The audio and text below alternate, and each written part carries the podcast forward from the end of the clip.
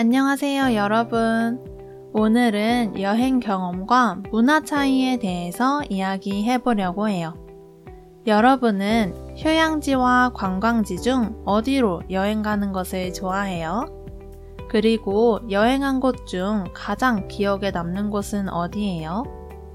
저는 국내 여행으로는 제주도가 가장 기억에 남고 해외 여행은 프랑스가 가장 기억에 남아요.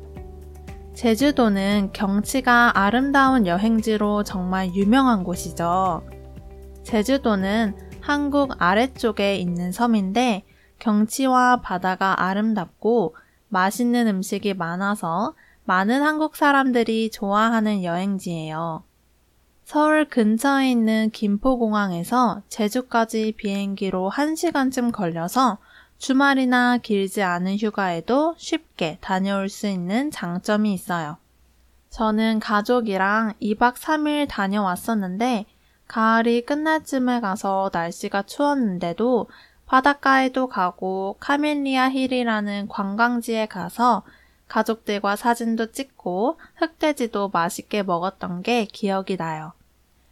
제주도에는 유명한 식당들이 많아서 맛집 투어도 했고 오메기 떡이나 귤에 관련된 특산품들도 샀던 게 기억에 남네요. 다른 계절에는 제주도를 가봤는데 봄에는 못 가봐서 다음에는 봄에 제주도를 꼭 가보고 싶어요. 봄에는 제주도에 꽃이 많이 피어서 예쁘다고 하더라고요. 그래서 날씨가 따뜻하고 좋은 봄날에 제주도에 가면 좋겠어요. 왠지 모르지만 봄에는 항상 바빠서 여행을 못했던 것 같아요. 그런데 이번 여름에 휴가를 길게 낼 수 있어서 해외여행을 갔다 왔어요. 거의 2년 동안 여행을 못하고 집에서 일만 해서 너무 답답했었는데 오랜만에 여행을 갈 수 있으니까 정말 신났었어요. 그것도 성수기에 유럽을 갈 수 있으니까 정말 기대됐어요. 유럽 쪽은 여름 때 성수기라 비행기표 값이 비싸서 비수기에만 갔었는데 날씨 좋은 여름에 여행을 가볼 수 있어서 정말 기대됐어요. 지난번에 파리에 갔었는데 이번에는 다른 도시들을 갔어요. 성수기에 파리에 가본 적이 없어서 파리에 가고 싶긴 했는데 제가 도착한 날이 7월 13일이고 다음 날인 7월 14일이 혁명 기념일이라 파리에 사람이 너무 많고 복잡할 것 같아서 이번엔 파리에 안 갔어요.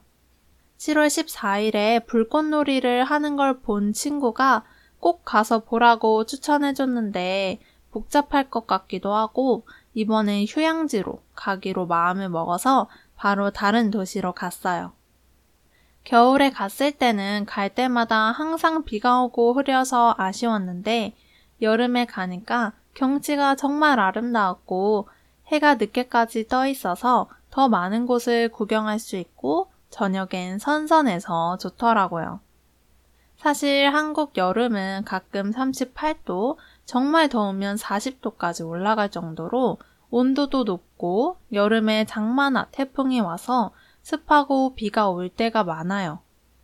장마일 때는 거의 한 달 동안 비가 내리는데 매일매일 항상 내리는 건 아니지만 언제 비가 내릴지 모르고 날씨가 흐리고 습하기 때문에 기분이 좋진 않아요. 그래서 저는 한국에 방문할 사람들에게 한국 여름 말고 봄이나 가을에 오라고 추천해 줄 때도 많아요.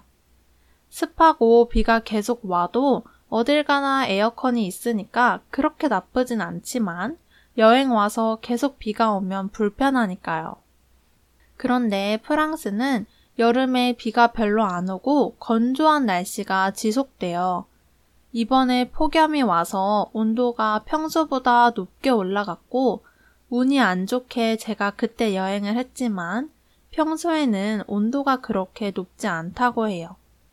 온도가 높지만 건조해서 그늘에 있거나 건물 안에 있을 때 시원하고 가끔은 쌀쌀해서 겉옷을 입기도 했어요.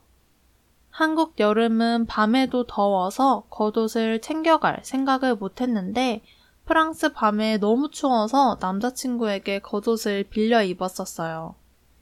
다른 여행 때는 남자친구하고만 여행을 했는데 이번엔 남자친구 가족과 여행을 같이 하고 친구들도 많이 만나고 시간을 오래 보내서 그런지 문화 차이를 많이 느꼈었어요. 한국에서는 만나면 허리를 숙여서 인사하지만 프랑스에서는 악수를 하거나 양 볼을 맞대는 비수를 해요. 사실 한국에서 많이 친하지 않으면 다른 사람과 신체를 접촉하지 않거든요. 그래서 지인들이나 친구의 친구들을 만나서 비주를 할 때 정말 어색했어요. 또 한국에서는 식당에서 음식 하나만 시키면 반찬과 밥을 같이 먹을 수 있는 반면 프랑스에서는 식당에서 보통 에피타이저, 식사, 디저트를 시켜서 에피타이저부터 디저트까지 식당에서 모두 먹기도 해요. 그래서 대화를 하면서 식사를 하다 보면 식당에서 정말 오랜 시간 있을 때도 있어요.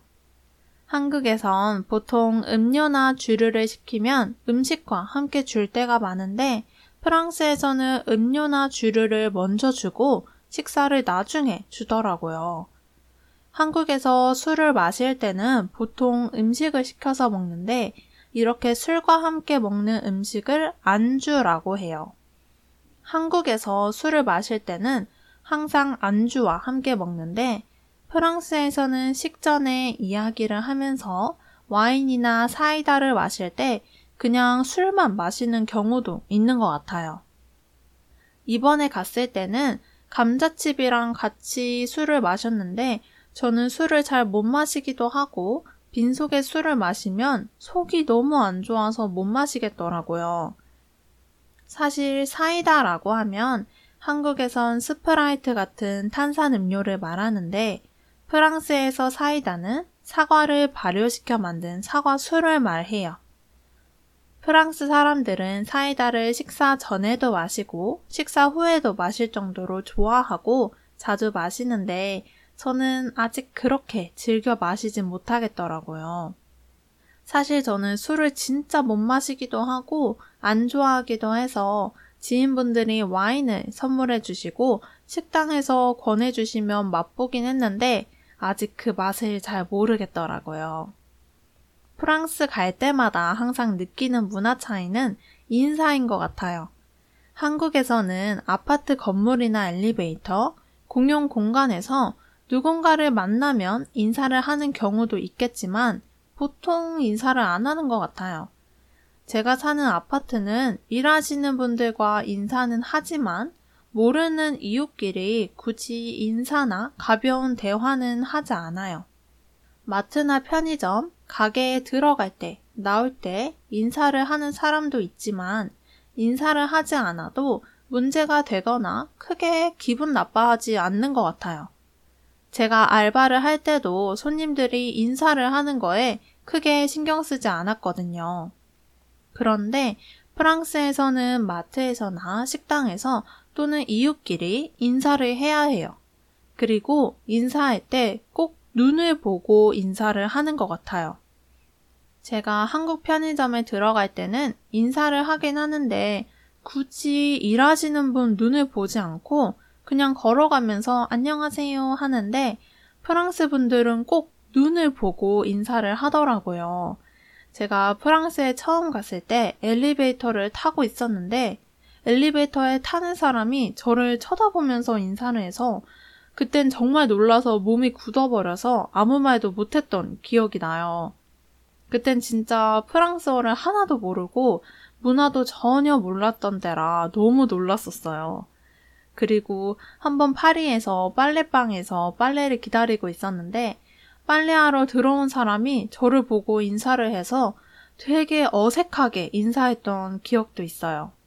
제 남자친구도 한국에 처음 왔을 때 아파트 계단에서 이웃을 보고 안녕하세요 인사했는데 그 사람이 아무 말도 안 하고 그냥 가서 문화 충격이었다고 해요. 그런데 그 사람도 당황해서 그런 것 같아요. 사실 지금도 남자친구는 한국 편의점에 갈 때 편의점에서 일하시는 분 눈을 꼭 보고 안녕하세요, 감사합니다, 안녕히 계세요 이렇게 인사를 해서 조금 당황하시는 분들도 있어요. 이렇게 프랑스에서나 다른 나라에서는 눈을 마주치면서 이야기를 하는 게 당연하다고 생각하는데 저는 말할 때 너무 눈을 계속 쳐다보면서 이야기하면 어색해서 잘 못 쳐다보곤 하거든요. 이렇게 문화 차이에 대해서 알아가고 이야기하는 게 정말 재미있는 것 같아요. 다음에 문화 차이에 대해 더 많이 이야기할 수 있는 기회가 있으면 좋을 것 같아요. 이번에 오랜만에 여행을 하면서 재충전할 수 있는 기회가 됐고 새로운 문화를 배울 수도 있어서 저에게 큰 의미가 있는 여행이었어요. 여러분도 이번 여름 휴가에 무엇을 했는지, 어떤 일이 있었는지, 또는 한국에 와서 느낀 문화 차이는 무엇이 있는지 댓글로 남겨주시고 같이 이야기해보면 좋을 것 같아요. 오늘도 영상 봐주셔서 감사하고 다음에 또 만나요.